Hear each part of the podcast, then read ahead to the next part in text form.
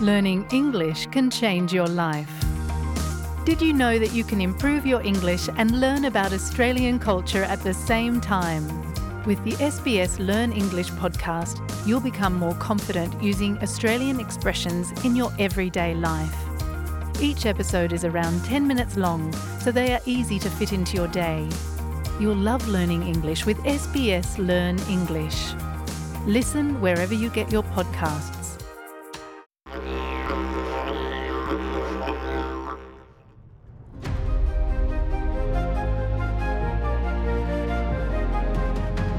오스트레일리아 익스플레인 호주 생활의 모든 것을 한국어로 설명해 드립니다.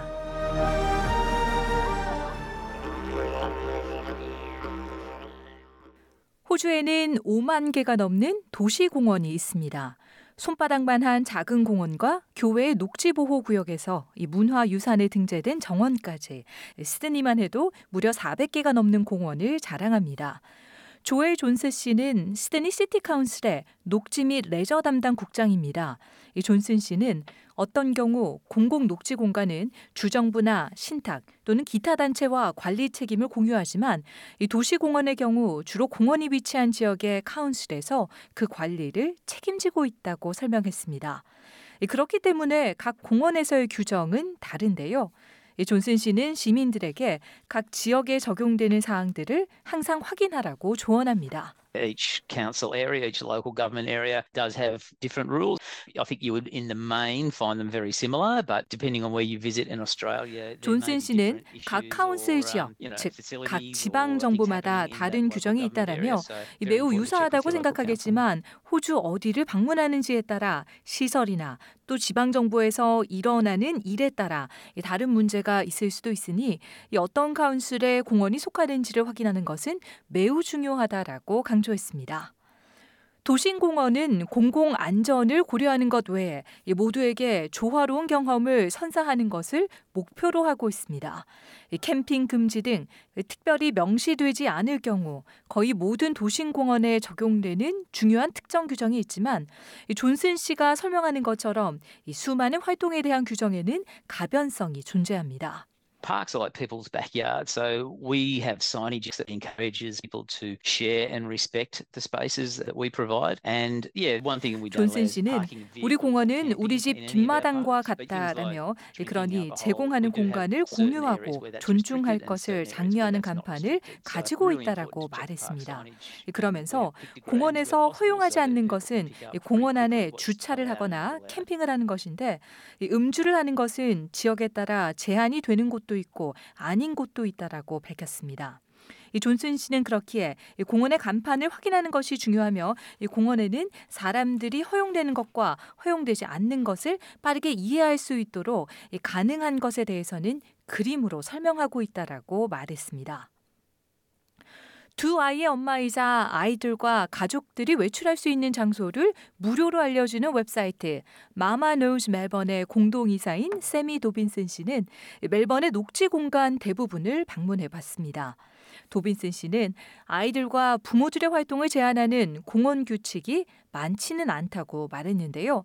하지만 큰 공원일 경우 완전히 다른 종류의 규정이 적용되기도 한다고 설명했습니다. Places like botanical gardens where you can't kick a football and there might be some, you know, regulations 도빈슨 씨는 식물원 같은 경우는 축구공을 찰 수 없고 이 공놀이나 식물원 내에서 대규모 파티를 하는 것 등에 대해서는 규정이 있을 수도 있다라고 말했습니다.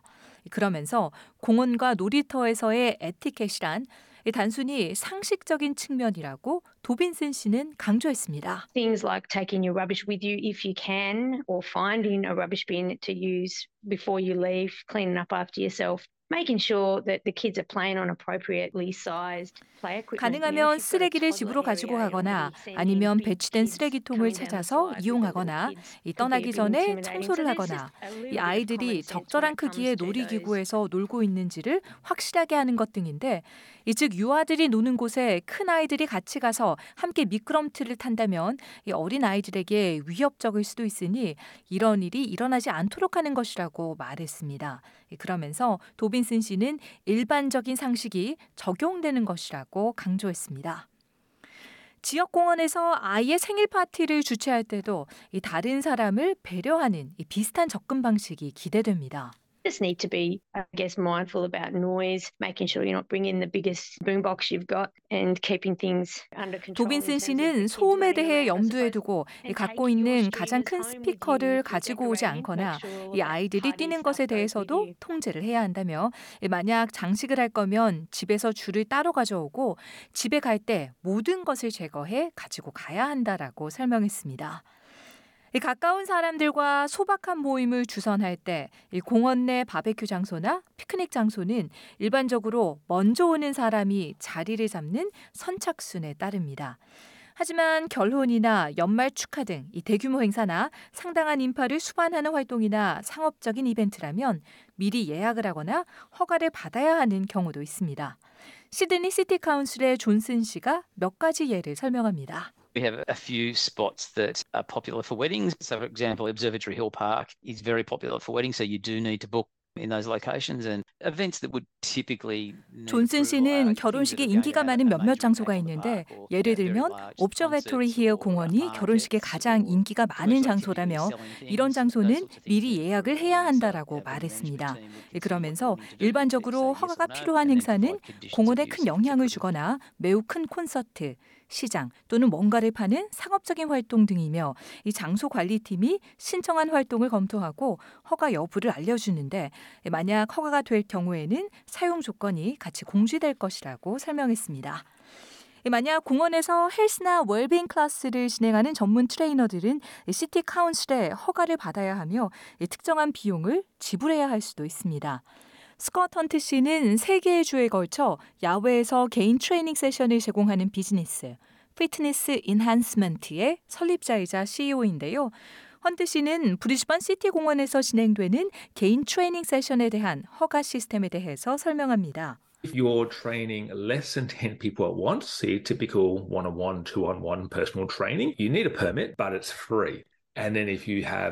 한 번에 10명 이하를 훈련시킨다면 예를 들어 1대1이나 2대1의 트레이닝인 경우에는 허가가 필요하지만 비용은 무료라며 하지만 부트캠프처럼 10명 이상의 그룹 세션을 할 경우에는 허가를 위한 비용을 지불해야 한다라고 헌트 씨는 말했습니다. 비용은 1년에 약 1,200달러인데 만약 10명 또는 20명의 사람들이 함께하는 그룹 세션이라면 분명히 환경이나 지역사회에 더 큰 영향을 미친다라고 밝혔습니다. 지역 카운슬이 공원 내 상업적인 활동을 규제하는 근본적인 이유는 공중 보건과 안전 기준을 유지하기 위함이기도 합니다. The great thing about them saying you need a permit is it helps them check that personal trainers are actually qualified and insured who are working in the parks. 헌트 씨는 허가가 필요하다고 말하는 것은 개인 트레이너들의 자격이나 공원에서 활동할 때 필요한 보험이 있는지를 확인할 수 있기 때문에 좋다라며 이 소비자들의 입장에서는 트레이너를 살펴보고 이 적절한 카운슬 허가가 있는지 만약 없다면 보험이 있는지를 봐야 한다라고 말했습니다.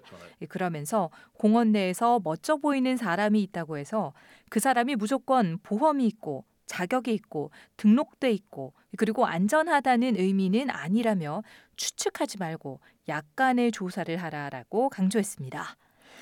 헌트 씨에 따르면 공원 규정은 개인과 사업주 모두에게 명확하지만 혹시 불확실한 경우에는 공손하고 정중한 접근법을 취하는 것이 항상 신뢰할 수 있는 선택이라고 말했습니다.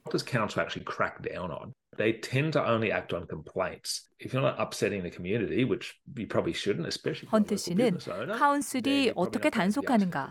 보통 불만이 접수되면 행동에 나서는데 만약 지역 커뮤니티를 화나게 하지 않는다면 아마도 문제가 되지 않을 것이라면서 특히 지역 사업주의 경우 지역민들을 화나게 하지 않으려고 할 것이라고 설명했습니다. 그는 이어 그러니 일반적인 예의와 존중을 가지고 개인의 공원이 아니라 지역 사회의 공원이고 환경을 돌봐야 한다는 것을 깨달아야 한다라고 밝혔습니다.